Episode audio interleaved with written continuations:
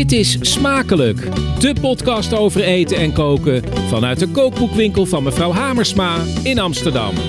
En daar, dicht bij het fornuis, zit uw gastvrouw Petra Possel.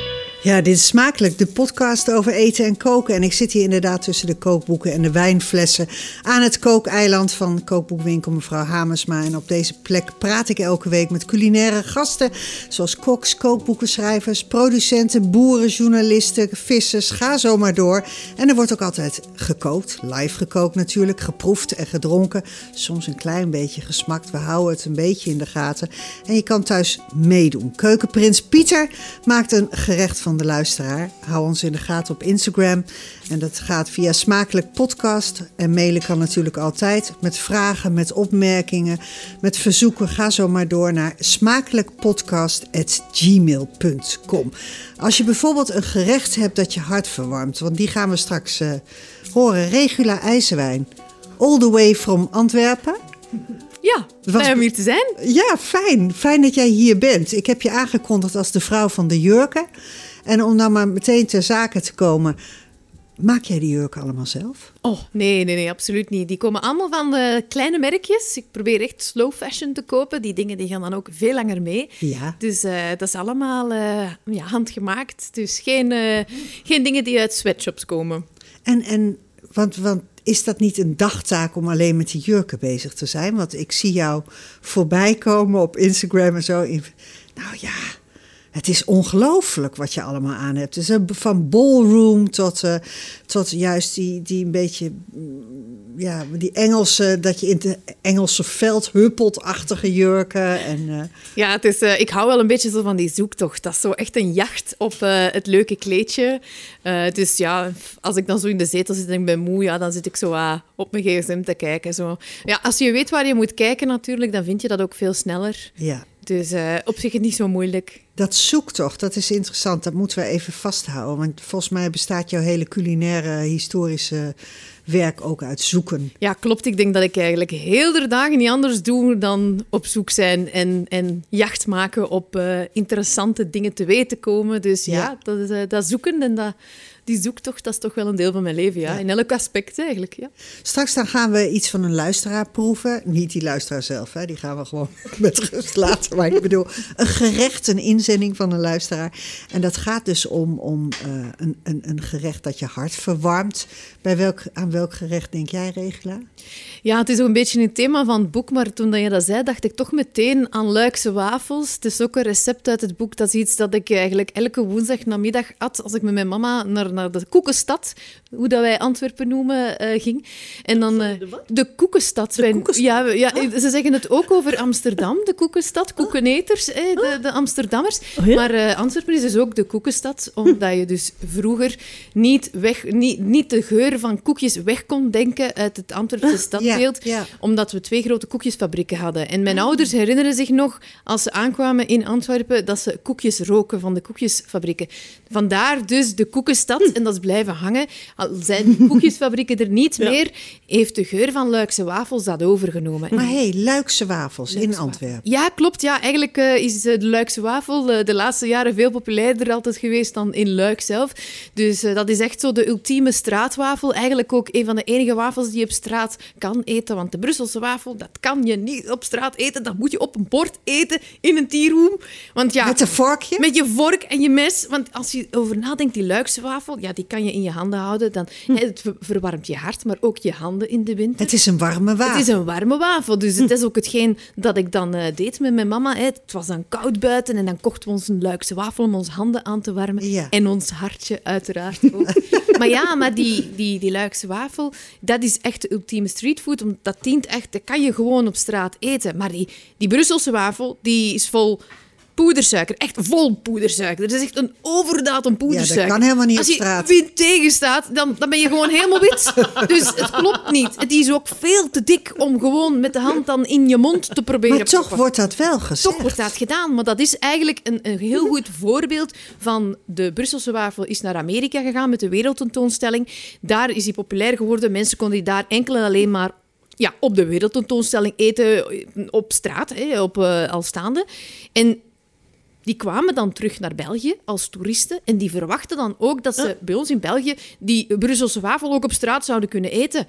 Dus die vraag was er en natuurlijk, als er vraag is, Ja. ja, dan, Ja. dan gaan ze daar natuurlijk eh, aan voldoen. Jammer genoeg. Maar als je een beetje slim bent, ik denk dat de, veel, de meeste mensen één keer een Brusselse wafel op straat gaan eten. En dan is het En dan afgelopen. nooit meer als hun man Finito. vol met suiker hangt. Ja. Hilary Ekens, wij hoorden jouw gulle lach al in de microfoon.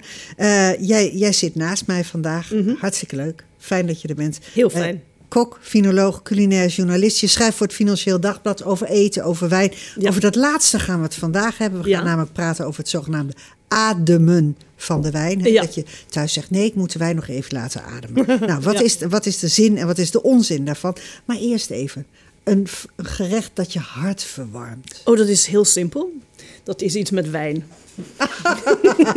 Ja, En het, eh, ik, als, ik, als het koud is, als ik me niet zo lekker voel, dan wil ik linzen. linzen. Linzen. Ik hou van kleine, eh, donk, eh, weet je wel, van die, van die hele donkergroene, van platte, gele. Daar ben ik Poeilinzen. Ja, maar ik ben op het moment eigenlijk... Ik, ben, ik heb de pre-linzen een beetje achter me gelaten. Oh! Ja, ik ben nu meer naar de grote, platte, beetje bruinige linzen... die er een beetje suf uitzien. Maar die zijn heerlijk. Heeft dat, met je, heeft dat met je staat van zijn te maken? Dat je nu een beetje die suffe wil? Ja, ik dacht het is tijd voor om een beetje suf te worden, ja. Nee, Ja, nee dat- niks voor jou. nee. Maar die linzen, ja, dus ik vind linzensoep heel erg lekker. Maar ehm een tijd geleden heb ik een eh, recept gevonden van een Engelse kok. Die heet Sky Gingle. Die komt eigenlijk uit Australië. En eh, dan, eh, maak, je- dan, die bereid, dan bereid je die, die linzen zoals je een risotto maakt. Dus je bakt een uitje, Ja. dan doe je daar de, de linzen bij, die roei je los. Of die roei je, roei je gewoon een beetje in de pan. Dat Wijn erbij, dan. En dan gaat de wijn Juist. bij. En er gaat, nou, er, er gaat volgens mij, ja, ik weet niet, het zegt twee kopjes linzen gaat wel een halve liter wijn. Dus je gooit die wijn erbij, dan laat je helemaal inkoken. Dan Inkoken. gaat er nog weer wijn bij, laat je ook weer helemaal inkoken. En dan nog weer wijn. En als die linzen dan nog niet gaar zijn van die wijn, dan doe je er nog een beetje bouillon bij. Maar dit is gewoon een zwaar alcoholisch gerecht? Of Ja. blijft er niks van die alcohol over? Nee, er blijft weinig van over. Gelukkig. Ja, maar dat, is, dat vind ik nou heerlijk. Eh, we gaan straks luisteren naar iets. En de luisteraar kan zich alvast eh, eh, voorbereiden. Dat is namelijk Erik Mulder. Die stuurde een rundetong in. Hij stuurde het recept van een rundetong in. En dat is voor de liefhebbers. Ik ben zo'n liefhebber. Maar ook. eh, jij ook, Hillary? Ja. Ja, ik ook wel. Ik, Ja. ik ben ook niet vies om een, een runder hart klaar te maken. Nee. Dat is super plezant. Ja, alles van, van kop tot staart opeten. Wat is precies. daar nou mis mee? Dan hoef je het niet heel weg goed. te gooien. Ja. En zo'n ru- rundetong is een delicatesse. Maar hoe dat dan straks smaakt, dat, dat horen we straks. Regula IJzerwijn, Vlaamse met een diep Engeland verlangen. Jurylid van de Vlaamse Bake-Off. In Holland zeggen we dan eh, heel Holland bakt. Maar in Ja. Vlaanderen blijven ze meer bij het origineel. Wij blijven bij het origineel, maar grappig genoeg, eh Beek of Vlaanderen wordt dus ook in Nederland uitgezonden op de zender waar heel Holland bakt wordt uitgezonden. En dat heet, dan, ze, ze her- hernoemen dat dan Heel Vlaanderen bakt. Oh ja? Ja, want zo staat het bij jullie in de gids. Ja. In de tv-gids staat heel Vlaanderen bakt. Ja. Maar er staat dat wel... We snappen in- Beek of niet. In koeien van letters staat dat wel achter ons. Beek of Vlaanderen. Ja, ja, ja. heel Maar grappig. Derhalve ben jij nu een bekende Vlaming, een BV'er eh geworden. Is dat, dat is ook echt zo, hè? Ik kijk wel stiekem gewoon in dat, eh, op dat Insta-hoekje van je. Maar je, jij, je kan bijna niet meer gewoon over straat, toch? In Antwerpen. Nee, nee, nee, dat klopt. Nee. Echt waar? Even rustig buiten komen, dat zit er niet meer in. Dus, eh, Dus daarom kom je hier nu bij ons. Ja, nee, want ja, nou word ik ook herkend in Nederland. Ja. Dus Beek of, eh, of heel Vlaanderen bakt. Of Hoe vind je- hoe vind hier op dat? televisie. Hoe vind je dat? Dat? Ik, eh, soms, soms is het leuker dan, dan anders. Eh, als ik me helemaal lekker voel, dan is dat fantastisch. Voel je je niet zo lekker, dan is dat minder leuk. Wij gaan je wel omarmen en verwarmen, want, want, want ik, ik durf toch wel te zeggen, Hillary, we gaan het zo hebben over dat boek dus van je.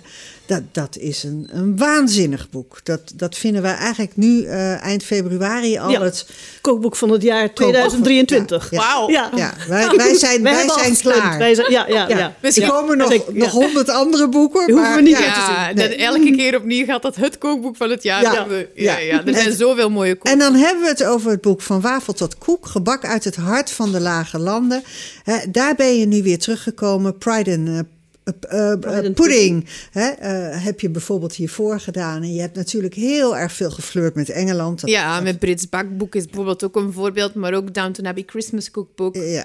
En Altijd Engeland, Ja, Engeland. altijd Engeland, Engeland. En nu terug op eigen bodem. Eigen bodem, ja, klopt. Ja, Wat is er gebeurd? Ja, oh my god. Ja, een, een beetje een identiteitscrisis doorgaan die eigenlijk begonnen is in 2016 met het ongelooflijke referendum in Groot-Brittannië. en eh, ja, Brexit. het eh, Brexit-referendum. Ja. Ik, eh, ik moet, ik- een kanttekening voor mensen die mij niet kennen. Eh, Mijn liefde voor Groot-Brittannië is iets dat mij helemaal gevormd heeft. Dat is begonnen toen ik vijf, zes jaar was, door een liedje te horen, een kinderliedje te horen. We zijn dan beginnen rondreizen met mijn ouders in Groot-Brittannië. Ik heb mij verdiept in die geschiedenis. Als ik er niet kon zijn, dan las ik en studeerde ik de geschiedenis van Groot-Brittannië. Ik wou er alles over weten. Ik wou, mijn vrienden zeggen in Groot-Brittannië, you, you were studying to be British. Maar dat Dus- is ook wat wij dachten. Ja, Hillary ja, en ik ja. dachten, het zou een wonder zijn dat, al, hè, als ze hier bleef. En Hillary Ja. is zelf half Ja. Brits. Ja. Ja, ja, ja, Ja. klopt. Nee, ja, Volgens mij ben je dus- er ook getrouwd. Ja, ik en, ben er eh, ook ik dacht echt, getrouwd. ik wil er ook emigreren. Ik, dacht, Ja. ik wil er ook begraven worden en al dat en zo. Eh, ja, dus die liefde voor Groot-Brittannië heeft mij van, van kleins af aan gevormd. Dat, dat was mijn eerste liefde. Dat is iets dat zo krachtig is. En ik, ik, ik wist niet dat dat zou komen, maar met, met de, de, de, de- het resultaat van het Brexit-referendum, ik was zo geschokt. Ik had er ervoor eigenlijk niet veel over nagedacht, want ik dacht dat gaat nooit gebeuren. Ja. Net zoals al de mensen die Remain gestemd Ja. hebben, die hebben ook, de mensen die Ja. gestemd hebben om te blijven in de Europese Unie, die, die, die, die schrokken ook. Die waren ook in shock, want iedereen dacht, maar ja, wie gaat er nu zo gek zijn om te Ja. zeggen dat we uit die Unie gaan stappen? Ja, mijn Britse toch- familie schaamde zich ook echt voor het eerst om Brits te zijn. Ja. Ja, Maar, Ja. maar heeft dat jou dan ook echt ertoe bewogen om ja, toch een beetje los te laten? Ja, lo- niet, niet op, in eerste zin.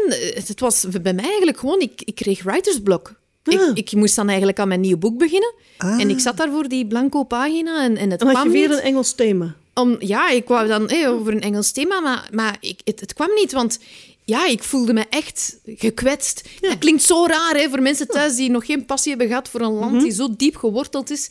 Ik, ik, ja, ik heb ook altijd alleen maar gekeken naar wat ik goed vond in Groot-Brittannië. Je ziet niet Ja, slechte dit, is echt, eh, dit, dit klinkt als een, als een liefdesgeschiedenis Ja. die, die van één kant eenzijdig wordt wordt opgezegd. opgezegd. Ja, klopt. Het En de voelt pijn ook die zo. daarbij hoort Het ook. voelt ook zo. Het lijkt alsof je je, je, je, een, een, een- je, je, je lief je bedrogen heeft. Ja. En, en een mes in de rug steekt en je denkt, wat gebeurt er hier? Ik had dit nooit verwacht. Maar toen heb jij, Maar toen- zeg maar, van de weeromstuit, zou je dan kunnen zeggen, je oude liefde.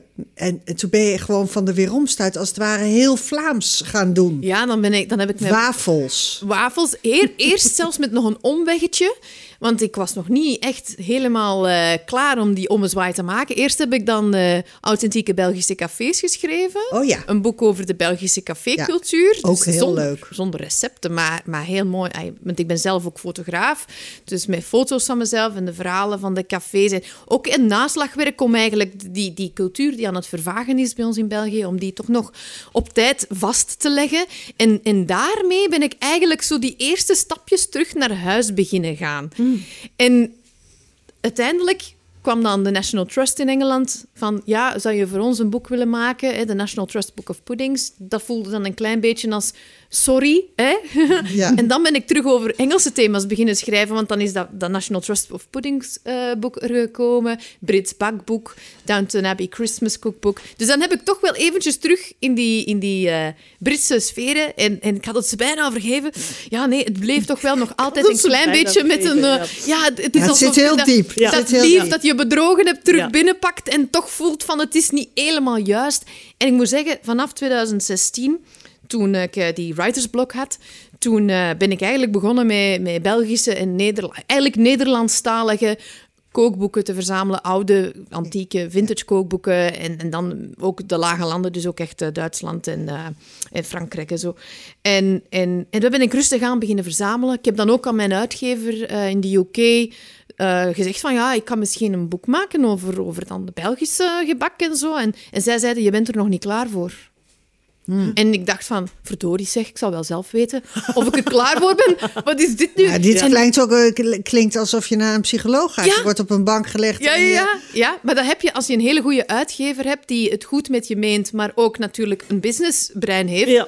Die, die zag gewoon van, kijk, jij bent heel emotioneel op dit moment doordat je je, je, je, je childhood passion, je, je kinderliefde eigenlijk verloren hebt. Ja. En, en dit is veel te veel, te veel te geladen. Dus je moet daar even nog mee wachten. Je moet dat tijd geven om te groeien. En ik ben zo blij dat ze dat gezegd heeft. Want het boek is nu tien keer het boek dat het had geweest, dat ik het toen mogen doen.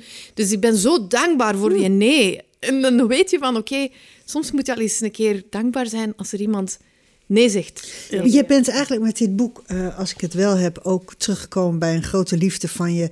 Namelijk het zeer secuur beschrijven van de geschiedenis en de cultuur. Hè, waarin je eigenlijk gewoon die researcher eh, weer laat zien. Die er natuurlijk vooral in jou schuilt. Hè? Het, het eh, delven, het eh, diepen, het zoeken, eh, hè, waar we het net al over hadden. En bijvoorbeeld vind ik dat dan heel goed blijken uit eh, iets wat je oppakt in dit werk. Dat is het gevecht tussen carnaval en vasten. Hè, eh, dat is een schilderij. Breugel, ja. Ja, van Breugel. Pieter Breugel, de oude Pieter Breugel. Ja. En jij gaat dan helemaal inzoomen op dat werk. Ik pak het er nu bij, terwijl we hebben, we hebben luisteraars, maar dat is gewoon voor onszelf. Dat, dat is een soort zoekplaatje. Ja. En jij vertelt ons dan eigenlijk wat er op dit zoekplaatje gebeurt. En eigenlijk legt dit hele werk vast, hè, eh, ontvouwt als het ware de diepgewortelde bakcultuur van Vlaanderen. Ja, het, ja, het is heel merkwaardig. Hè? Ja, het is gevecht tussen carnaval en vasten. En hoe beelden ze dat uit? Enerzijds door zo'n jollige, dikkere man met een, eh, een, een, een, een, een, een lans met, een, met, met, met, met kippen op en, en van alle lekkernijen er rond. Hè? En, taartjes en wafels. En dat is dan eigenlijk eh, carnaval. En, en aan de andere kant komt dan vasten af. Hè? Die, die, die is helemaal uitgemergeld en die ziet er zo'n beetje ja, ziekelijk uit. Met pretzels en eh, mosselschelpen. Dus, dus die, die, dat tafereel, dat vertelt ons echt van... Oké, dus carnaval en vasten. En wat eten we dan? Dus... dus al eeuwenlang kunnen de mensen kijken naar dit schilderij en weten van wat eten we met carnaval, Ja. wat eten we met vast. En daar gaat dit boek eigenlijk in, in een notendop eh, over. Hè? Dat gaat over eh, de tradities die verbonden zijn met die, met die Vlaamse...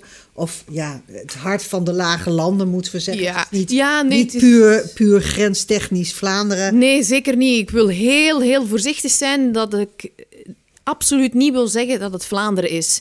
Het is Want dat is het niet. Het is het niet. Het is Het waren de België. lage landen. Het zijn de la- ja, het hart van de lage landen is België en de grensgebieden van Nederland, Duitsland en Frankrijk. Omdat er ook duidelijk in het boek uitkomt, de grenzen zijn de- door de eeuwen heen veranderd. Ze zijn, ze zijn, eh, sommige grenzen zijn taalgrenzen geworden op een gegeven moment. Maar we kunnen nu niet zeggen van dit, dit is dan Belgisch bakboek en Hmm. we gaan dan teruggaan tot, tot eh 1400, Nee, 1500, nee. want toen was er nog geen België. En, en, en, en toen was Vlaanderen maar een graafschap. Dus het hart van de lage landen geeft een veel beter overzicht van waar het boek over gaat. Ja, en dan het hart, omdat dat natuurlijk de plek Daar is waar, waar, jij, waar Daar je woont, ja. waar je geboren bent, waar jouw hart ligt. Ook al Bijna, ja, ja toch Ja, wel. ja. Dankzij dit boek wel. Ja, want in ja, transitie eigenlijk in naar... transitie. Want ja, we zijn nu 2023, dus 2016. Ja, toch eh, acht jaar? Je bent onderweg naar huis. Acht jaar ben ik onderweg naar huis. Via dat research, gelijk als je zegt, hè, dat onderzoek dat ik doe voor mijn boeken, dat is altijd heel diep dat ik ga. En, en dat neemt heel mijn leven ook over. En, en eh, ja, in het begin was het natuurlijk in mijn vrije tijd. Naast mijn andere boeken die ik aan het eh, schrijven was en aan het researchen was. Dus dan deed ik in mijn vrije tijd nog wat ander research. Mhm. Want dat is gewoon wat ik doe. Onderzoek doen. Op zoek gaan naar dingen. Zoals ook die jurken. Ja. Ja. en op zoek gaan naar dingen, dat is wat ik het liefste doe. Maar wat ik zo mooi vond, is dat eh, wel, je, al die boeken over Engeland, er zijn ontzettend veel culinair historici in Engeland. Hè, het is, ik, vond dat je, ik, ik ben een enorm fan van die boeken, ik heb ze ook, ik kook er ook uit. Maar toen ik dit zag, dacht ik, dit heeft nog nooit iemand gedaan. Dit, dit, dit onderzoek heeft nog nooit iemand gedaan. Ja, weet je, ik, ik denk altijd dat zowel eh Belgen zelf Mhm. ook over hun eigen cultuur kijken. Want Ja. het is ook wel in België een Net beetje... als in Nederland. Ja, Nederland. ja, ja, en het- er wordt altijd heel erg naar het buitenland gekeken. Want de Ja. Fransen daarentegen, die zijn Ja, natuurlijk... die zijn chauvinistisch. die zijn chauvinist, die zijn Ja. op hun eigen navel eh, gericht. Die, Ja, ja, ja. Die, die, die gunnen een pasta, het ligt al zelfs niet. Maar die, maar die, maar die, maar die, Vla, die Vla- Vlaamse mensen, die ook altijd door de Franse elite zijn eh, overvleugeld als het ware, die hebben toch iets van: is het dit nou allemaal wel waard? Terwijl het zo rijk is. Ja, Ja, dat is, heeft mij het meest verrast. Ja, dat is, het is een ongelooflijk rijke geschiedenis. En voor mij was dat ook een van, van de wonderen van dit boek, om, om, Hmm. om dat allemaal te ontdekken. Want ja, ik ga heel breed. Ik ga niet alleen maar kijken naar receptenboeken. Ik kijk in de geschiedenisboeken. Nee, ik heb echt, echt de geschiedenis van mijn regio helemaal gaan onderzoeken. Want je krijgt dat op school geleerd, maar je krijgt dat eigenlijk altijd bevooroordeeld aangeleerd. En zeker in Vlaanderen is dat een, een heel groot probleem, omdat Ja. wij natuurlijk met de kwestie Vlaanderen-Wallonië zitten. En, en, en De je taalstrijd. Krijgt, ja, de Ja. taalstrijd. En je krijgt daardoor heel vaak soms, als je een leerkracht hebt die een klein beetje de ene kant op gaat, dan krijg je het natuurlijk de geschiedenis ook een beetje van die ene kant uit. En dat is bij mij ook zo gebeurd. Dus vandaar dat, eh, je, dat, dat, dat, dat, dat, dat dit voor mij ook een ontdekking was. En je leest die geschiedenis, ik vind dat ook altijd, als ik geschiedenis lees, het is alsof ik sprookjes lees. Het is echt gebeurd. Maar het is, Ja. ja, Maar het zijn verhalen. het is echt een ontdekking, hè, Petra? Dat, Ja. dat, dat vind ik dat. Het is een reisgids met, ja. met, met ontdekkingen. Ja. Ik wil nog inzoomen op één baksel. Eén baksel nu. En dat is namelijk natuurlijk de wafel. Dat kan al bijna niet anders. Eh, nee, nee, ik ga toch iets anders doen. Want die wafel die staat er heel veel in. Ik wil eigenlijk even naar deze tijd. De tijd tussen Vette Dinsdag. Wij kennen het begrip Vette Dinsdag hier niet Nee. in Nederland. Maar dat is vastenavond, hè? Ja, Vastenavond, moet je geloven. een vastenavond. Ja, Vastenavond. ja, ja. En eh, dat hebben we dus net achter de rug. En dan schrijf jij over de pannenkoeken double de beach. Ja, dus het doublé de bange. Oh, oh, ja, ja, sorry. Ja, ja, ja, ja. Ja, wij zijn die Franstaligen na. Allee, die Franse benaming natuurlijk. Wij, knippen hier niet in, dus we- ik ga, ik ga met deze blunder gewoon begraven. Nee, nee, nee, maar ja, de Double de de. Doe- Ja, eh, de, die, die komen dus eh, eh, voornamelijk van het stadje Binge. En Binge is heel bekend omdat zij ook het carnaval van Binge hebben. En de Gilles van Binge. En de Gilles, dat zijn zo die... Ik heb gelukkig geen gilles gezegd. De Gilles. De Gilles, ja, de Gilles, dat zijn zo, ja, dat, dat zo harlekijnachtige figuren die eh, met hun klompen door de straten van Bijns wandelen, s ochtends vroeg, en heel erg met die klompen op de grond stampen om eigenlijk de winter... De winterslaap van, van de aarde wakker te maken. De aarde wakker te maken. Om lente Ja. eigenlijk, de lente binnen te luiden. En zo gaan zij dus heel de dag door door het stadje met veel lawaai, met, de- met, ta- met tamboerijnen. En Ze kloppen overal aan. Hè? Ze gaan overal aan om elkaar te gaan halen, gaan ze overal aankloppen en dan verzamelen ze zich. En dan, ja, dan is dat een ongelooflijk feest. En natuurlijk, die mannen die, die hebben natuurlijk ook wel een klein beetje zo, een, een, wij noemen dat een, eh, een vonke in de maag. Een. Een ja. laagje. Een laagje, voor, voor in die dag ook genoeg, want ze drinken dan champagne en ze eten oesters tijdens die dag. Maar dan eten ze ook eh doublé de binge, hè, omdat dat dan dat zijn boekwijdpannenkoeken. Die boekwijdpannenkoeken die worden gebakken, dan worden die eh, eh, eh, gevuld. Allee, dus een ene, ene wordt gelegd, een kleine crepe, en daarbovenop wordt een, een, een, een, een soort lokale kaas opgelegd. Dat is een heel, heel straffe kaas. Dat is echt een kaas... Met Ja. knoflook, hè? Nee, nee. Nee? Het is, het is- Oh. ja, je zou denken dat er knoflook in zit en alle randen. Want, want hoe kan een kaas zo ongelooflijk hard smaken? Het is echt heel pittig, die kaas. En dat eet ze dan... Daar leggen ze dan nog een pannenkoekje bovenop. En dan worden die terug in de pan gebakken. Dan zijn die lekker kn- knapperig zo. Ja. En dan, ja, dat, dat, dat legt echt wel een vonke in Dat de maag. geloof ik. Ja. Gaan het eerst even eh, hebben over de warme hap. Elke aflevering dan komt keukenprins Pieter hier naartoe met een gerecht. Ja, dat maakt hij hier trouwens helemaal. Dat is ingezonden door een luisteraar. Een paar weken geleden vroeg ik om warme happen. Dat zijn gerechten die warmte geven als het hard, kil of koud is. Als het, als het guur is in het li- lichaam. Het kan ook guur in de geest zijn. We hebben al flink wat inzendingen binnengekregen, maar er kunnen er meer bij. Op Insta eh, hebben we een pagina, eh, dat heet Smakelijk Podcast. Je kunt ook een berichtje sturen of nog eh, liever, je mailt gewoon een recept en een klein persoonlijk verhaaltje naar smakelijkpodcast.gmail.com. En vandaag is dat het recept van Erik Mulder. Hij stuurde in rundertong. En hij schrijft: Geachte mevrouw Possel, lieve Petra. Kijk, dat is eigenlijk al wel entree tot, de, tot deze podcast. Eh, geachte mevrouw Possel, lieve Petra. In deze kille wintermaanden, waar het kwik regelmatig tot ver onder de 15 graden daalt en de mensheid het einde van Mandjaren nog nauwelijks te boven is gekomen, zijn er slechts twee remedies. Een nieuw culinair podium, en dan bedoelt hij natuurlijk deze podcast, En onderstaand recept voor taco's met barbacoa de lenga. Ik hoop dat ik het goed uitspreek. Een heerlijke tortilla met zacht gestoofde en geplukte rundertong in een rijke saus. Eet de taco's met limoen, cholula, hot sauce, hot sauce en verse koriandersalsa. Rauwe of ingelegde ui voor de liefhebber. Ingelegde jalapenos, verse witte kaas. Alles is mogelijk, maar cheddar is verboden. En Keukenprins Pieter. Oh, wat Wij hebben een bordje gekregen. Het ziet er wonderschoon uit. Waanzinnig We mooi. gaan die foto's ook gewoon even op Insta zetten. Het is zo mooi geworden. Maar laat ik eerst eens een belangrijke vraag stellen. Want dit lijkt mij knal ingewikkeld. Dit is geen sinecure, Pieter. Eh, nee, ik heb hier dagen van wakker gelegen. eh, ook al omdat ik eh, moest bedenken wat ik de volgende dag zou doen. Meneer Mulder, zoals ik hem zal aanduiden. ik heb het idee dat het een, een, een, een wiskundeleraar is. Die, mijn lievelingswiskundeleraar. Die mij als een wiskunde kneus eh, door de examens heen heeft geloosd met een grap en een waarschuwing op zijn Terwijl jij toch gediplomeerd bent, volgens mij. Eh, zeker, eh, als kok wel, maar niet als wiskundige. Dank u wel, meester Mulder. Ehm, er zitten verschillende moeilijkheden in. Allereerst, de, het is Mexicaans gerecht. Ik, eerlijkheid gebied te zeggen dat ik niet heel goed thuis ben in de Mexicaanse keuken en taal, de Spaanse taal. Ehm, verkrijgbaarheid is een, eh, is een punt. Hij gaf gelukkig eh, me- meneer Mulder wat aanwijzingen. Waar je, eh, laten we zeggen, de pepers, dat is een belangrijk onderdeel van het gerecht, zijn de pepers die in de saus gaan. En natuurlijk de tong. Een hele Waar koop je een rundertong? ja, dat is niet iets wat je eventjes bij de supermarkt, bij de vleesafdeling doet. Van mag ik een, een stukje tong van een ons? Nee, je koopt een, een tong, het deel van de koe, in zijn geheel. En ehm, nou, dat moet je geheel volgens de aanwijzingen prepareren. Kort blancheren, koken, eh, afspoelen. eh, en dan daarna met smaakmakers langdurig garen. In een, eh, in een bouillon van in dit geval laurier en kruidnagel, ui en knoflook.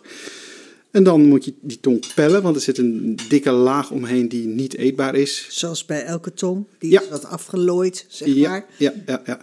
Eh, Dat en gaat wel makkelijk, hè, dat bellen. dat gaat bijzonder Mensen makkelijk. denken dat het moeilijk is. Nee, dat gaat Hillary maakt ook heel vaak eh, tong. Ja. Ja. Eh, het toeval wil dat het ook een van mijn lievelingsvleessoorten is van het rund. Een beetje eh, onderkend, eh, miskend moet ik zeggen. Ehm, wat ook lastig was, dat zei ik al, zijn die, die Mexicaanse ingrediënten. Eentje daarvan heb ik een paar keer moeten oefenen in mijn eh, nachtelijk gewoel. Genixtamaliseerd maismeel. Oh, Ehm, dat, ja, dat dat? is, is- dat is een, een vernederlandst woord over de bereiding van mais. De mais die wordt eh, gekookt in een eh, zeer basische stof. Het maismeel in een pak, zoals ik het kocht, is eigenlijk al voorgegaard en is daardoor heel makkelijk te verwerken. Eh, meester Mulder die, eh, eh, schrijft het heel plastisch dat je dat mengt met heet water en dan een soort blauwe kinderklei van maakt. ja, want het is blauw even voor de duidelijkheid. ja, niet zo Ik zie die smurfenblauw. ballen inderdaad liggen hier. Ja, ja, niet zo smurfenblauw, maar het is echt van blauwe, donkere mais. Mhm. En dat op zich is wel weer heel makkelijk te verwerken. En gewoon in een droge koepan maak je van die bolletjes eerst platte plaatjes. En dan bak je dat tot eh, tortillas. Nou, ja, het is niet makkelijk. Mag ik het even zo samenvatten? Het is niet voor de beginnende kok. Dat klopt toch wel, Pieter? Eh, dat klopt, maar als je de stap voor stap... eh, eh, meneer Mulder heeft er maar liefst drie dagen voor uitgetrokken... om dat op deze manier te maken. En dat, die zou ik er ook zeker voor nemen, die tijd. En dan heb je namelijk geen stress. Maar als je vanmiddag bedenkt, ik wil het vanavond eten... dan gaat het niet meer lukken. Nee. Nou, het is een. Oké, er zit heel wat werk aan. Maar wij hebben natuurlijk, terwijl jij praatte, geproefd. Ik doe even een rondje langs het veld. Regula. Ja, ik vind, het, ik vind het alvast heerlijk. Ik hou wel van zo van die heel lekker gestoofde vleesjes. Ja, Ja. dat is echt wel helemaal mijn mug. Dat is al hartverwarmend op zich. natuurlijk. Ja, zeker. Sowieso, sowieso. En dat Mexicaanse natuurlijk, dat is ook heerlijk. Dus ja, voor mij eh, is dit een topgerechtje. Zal ik je nog eens opscheppen? Ik Ja, het ik- Nou, Hillary. echt waanzinnig lekker. Echt, het is zo... ehm, en die kleuren ook. Er zit ook er is ook eh, rode kolen.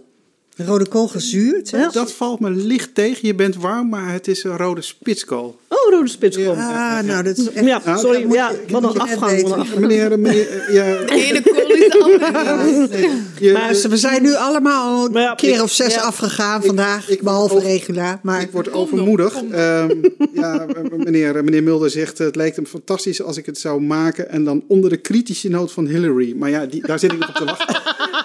nou, niks gaat niet daarvan. komen. Dat komt En- dus niet. Nee, en die tong is... ehm, ja, en die saus. Want Stovig, hè? Ja, lekker. het is echt zo'n zo'n fijne, dikke Mexicaanse saus die echt zo aan dat vlees hangt.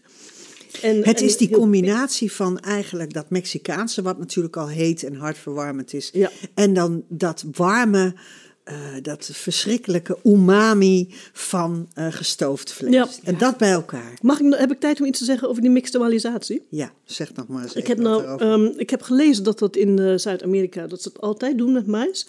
En dat toen de mais naar Europa ging, dat, dat, ehm, dat wij dus die fase altijd hebben overgeslagen. Ah. Dus in Europa gebeurt het niet, maar het zorgt ervoor dat die mais daar, dat de gerechten veel lekkerder zijn, veel intenser van smaak dan bij ons. Dus we hadden daar iets van kunnen leren. Ja, en nu ik dit zo proef, denk ik, eh, denk ik dit, is, eh, dit is de ware polenta. We kunnen niet anders zeggen, meneer Mulder. Erik Ja. Mulder mag ik ook zeggen. Chapeau, chapeau. En nogmaals, chapeau, eh, keukenprins Pieter ook chapeau. Het is een fantastisch bordje Heel eten. lekker. Hartelijk dank.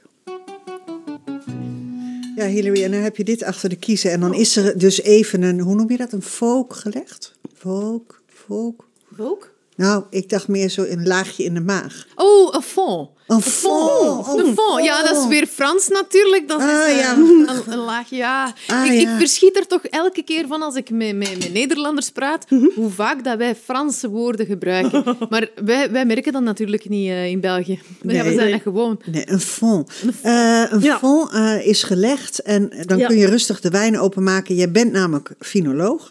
Wij gaan het hebben, en dat is trouwens iets heel anders dan sommelier... of iemand die eens een keertje zo'n eh, basiscursus wijn heeft gedaan. zoals ik ben, ik ben helemaal geen sommelier, want dan moet je aan tafel heel goed zijn en dat ben ik niet. Nee, maar je bent aan deze tafel wel heel goed en finoloog. En we gaan Ja. het hebben over de zin en onzin van wijn laten ademen. Ja. Want vertel nog even, dat horen wij vaak in een huiselijk verkeer... wijn laten ademen. Wat is dat eigenlijk? Nou ja, eh, je laat een. ehm, je- zodra je een wijn gaat eh, uitschenken, dan gaat die ademen. Ja. En het is eigenlijk voor alle wijnen goed. De- Omdat dat zuurstof erbij komt. Ja, de zuurstof is zowel de, de grootste vijand van, eh, van wijn als de grootste vriend. Als je eh, te veel zuurstof en hij bederft, eh, te weinig zuurstof en ehm, ja, Er gebeurt niks. er gebeurt niks. Dan is die wijn helemaal plat. Dus als je hem nou... eh, oh, mijn gerecht wordt weggehaald. Dat is erg jammer. Ja, maar hij wordt wel bewaard. Er wordt niets Dan weggegooid. doen we straks even een magnetron, hè?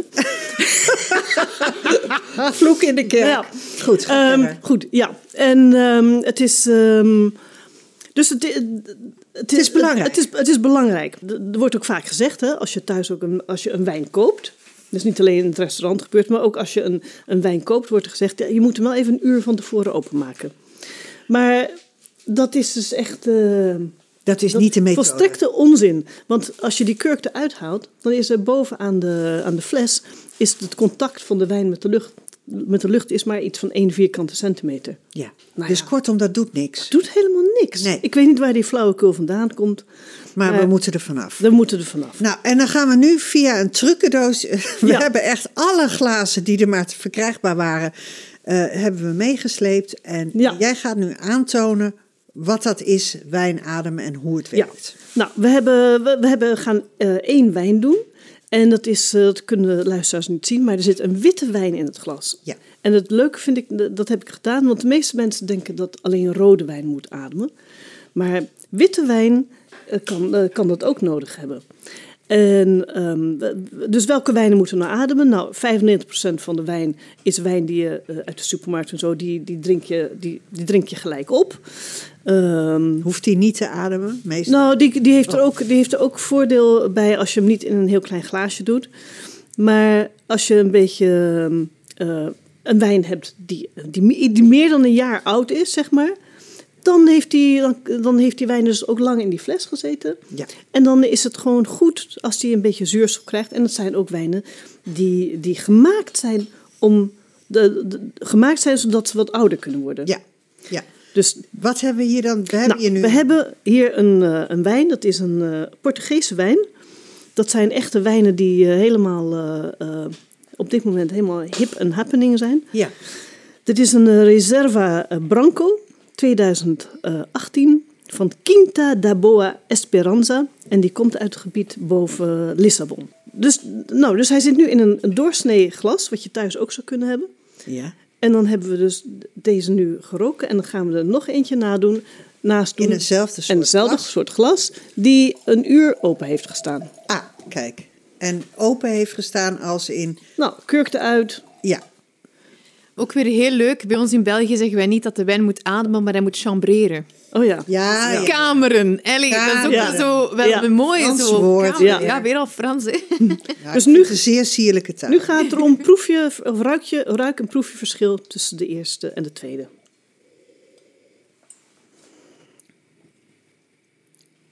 Nou. Mag ik Mhm. hier iets van vinden? Het valt mij bitter tegen eigenlijk. Ja. Ja. Ik dacht dat er een veel groter verschil zou zijn. Sterker nog, ik vind die tweede ook. Ja, ik, hij, eh, ik geloof dat ze in het jargon zeggen: hij zit behoorlijk hoog in de zuren. Maar de- daar is niks aan gebeurd in, in dit afgelopen Helemaal niets. uur. Maar het is wel goed dat je het zegt met die zuren. Wijnen die eigenlijk nog eh, langer kunnen ouderen, die, eh, die, die kunnen behoorlijk zuur zijn. Ja. Want het is eh, juist door die zuren dat een wijn kan ouderen. Doe, doe nou het volgende glas. Oh ja. Ja, het volgende glas is een, eh een eh, Duralex glas. Dat is zo'n, eh, dat mensen, heel veel mensen thuis... Laag glaasje, klein limonadeglaasje. Ja, ja. Ook leuk voor op de camping, zou ik willen Oh ja, zeggen. precies. Ik heb ook vriendinnen waar, bij wie ik dan thuis kom en die, die zeggen dan, oh gezellig, we doen het uit een, eh, we doen zo'n gezellig glaasje. Nou, dan hebben ze aan jou een hele slechte. Dus Ja. jij, jij loopt dan met, met, met stoom uit de neus. stoom jij, stoom jij het huis Hier uit? drink ik niet uit. Nee, nu gaan we naar dat Nou, glaasje. dus nu, nu moet je even ruiken, ja. Bijna geen geur. Nee hè? Nee, precies. niks. Echt, echt geen geur. Ja. Dus uit een Duralex glaasje, om Ja. even tot de kern door te Ja. dringen. Ruik je niks omdat de vorm van het glas? Ja, een, eh, een goed wijnglas is tulpvormig. Dus dat loopt van boven toe. En dan dirigeert, Breed de- en dan hup. ja, en dan dirigeert hij de geuren naar je neus. En een Duralex glaasje gaat precies de andere Staat kant op. open. Staat open. Dus al die geuren die vliegen aan je neus voorbij. Nog even los van het feit dat, dat het glas zelf vrij dik is. Wat ook niet echt lekker, lekker. Lek- is. Hè? nee. Tenzij je liters tegelijk wil drinken. Het dan drinkt weer niet wel. echt lekker. Nee. Oké, volgende glas. Ja, het volgende glas is een veel groter glas. Zo. Petra, jouw glas? Ja, ik ga zo even liggen hoor. Hier lijkt Dit, het... Ja, dit is een heel groot bourgogneglas. hè? ja. En het is alsof dat zo het boeket van geuren open gaat. Ja? En je kan hem ook walsen hier in dit glas natuurlijk. En inderdaad, wat, wat jij zegt, Regula, dat komt toch gewoon door de vorm van het glas en de grootte ook. Ja. En dan merk je ook opeens in, die, in het eerste glas, dan is het een fijne wijn, maar, de- maar dan zijn de onderdelen van die wijn eigenlijk nog apart. En als je hem nou in een groter glas doet en er komt flink wat lucht bij, dan opeens is, is die wijn een geheel. En zo merk je dus dat eh, ja, een, een wijn, die, eh, een wijn die, die, die houdt, de meeste wijnen houden van zuurstof. Ja. We hebben Oh. ook nog de, Oh, nee, de we hebben nog- We hebben nog eentje. Oh. Dus het helpt ook om hem in een karaf te schenken. Maar mensen denken dan vaak dat je dat, je dat heel voorzichtig moet doen. Maar dat moet je dus... Ja, ik hoor het, ja. Je moet dat dus... Spieren. Ja, je moet gewoon flink eventjes... eh, Oh, echt zo schudden ook. ja, gewoon even schudden. Die hartstikke hard te schudden. Ja, Ik zou dat nooit niet gedurfd hebben. Er zit niet. schuim op de wijn. Nee, ja. Nou, maar die wijn die gaat echt niet kapot hoor. Kom maar op met die wijn. Zo, Zo, nu klinkt het ook echt als een, als een, een wijnstoel. Ja, een wijnstoelbe hier. Nou, we gaan we die eens even weer proeven. Dit, Ja. dit is geschud en daar zit dus heel veel zuurstof doorheen. Ja. Nou, en nu zit in een klein glaasje. Ik vind hem eh, al stukken lekkerder worden. Het is veel Ja. delicater. Ja, Ja. Ja. En nu, gaat, eh, nu ga je naar je apparaat, want Hillary staat namelijk bij een blender. En eh, ik vertel even, Hillary, wat je doet. Eh, want daar is geen microfoon. Maar jij staat bij je blender en je gaat nu de wijn in een blender doen. Ik dacht eerst van, je moet een staafmixer. is dat niet goed? Nee, het moet een blender zijn. Dat klinkt... ja. Oké, dit is echt wijn to the max, zou ik willen zeggen. En daar krijgen we nu een glas van. Ja. Oh, en hij lekt ook. Ja, een, een, had ik nog niet gezegd, maar een, een, blender heeft niet een. eh, die heeft. Ja, hij heeft inmiddels ook een andere kleur aangenomen, deze wijn. Echt een schuim. Ja, nu lijkt het alsof het een mousserende wijn is. En nu, heeft hij, nu is hij ook gewoon niet meer doorzichtig, maar ja, heeft Er allemaal kleine belletjes in. Ja, Allemaal kleine belletjes. Maar even, wat vinden we nu nog van de smaak? Want ik weet niet of ik dit nou echt graag eh, wil, een geblenderde wijn. Ja. Ga eens even, even de finoloog erop zetten. Nou, dit Hillary? noemen, ze, dit noemen ze hyperdecanteren. Hyper. En, en het is ook wel hyper. Het Ja. komt ook uit de, mm, eh, weet je, uit de moleculaire keuken. Ik heb een keertje eh, gelezen dat eh koks dit deden. Toen dacht ik, wauw, dit ga ik uitproberen. Nou, dat zijn we nu aan het doen. En hoe smaakt die? Ik, vind, Nou, ik vond die andere lekkerder. ja, Ja. hij heeft, ehm, hij heeft, hij heeft, iets, hij heeft gewoon te veel zuurstof gekregen. Ja. Hij lijkt wel Ja. verdund door de zuurstof. Ja, ja.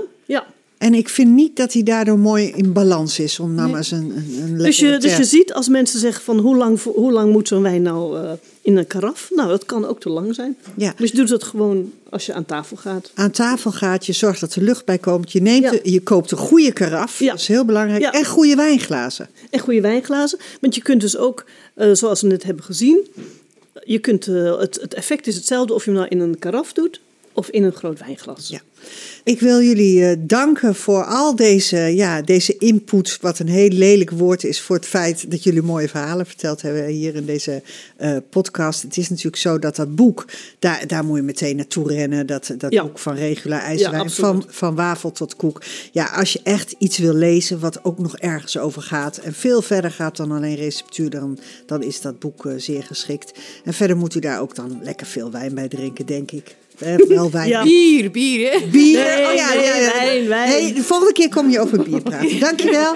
Eh ik bedank Regula IJzerwijn dus, Hillary Ekers, Pieter Hubrechtsen, de, de keukenprins, Reinder van der Put, mevrouw Hamersma, Petra Possel en Volkert Koehoorn. Samen maakten wij smakelijk podcast.gmail.com. Dat is dan ook ons adres. Volgende week zit Hiske Versprillen naast me. En dan schuift chefkok Emiel van der Staak aan. En hij is van het restaurant De Nieuwe Winkel in Nijmegen. 100% plantaardig. Beloond met twee Michelinsterren. En belangrijk, ik ben er al geweest. En het is één groot avontuur. Dank en tot volgende week.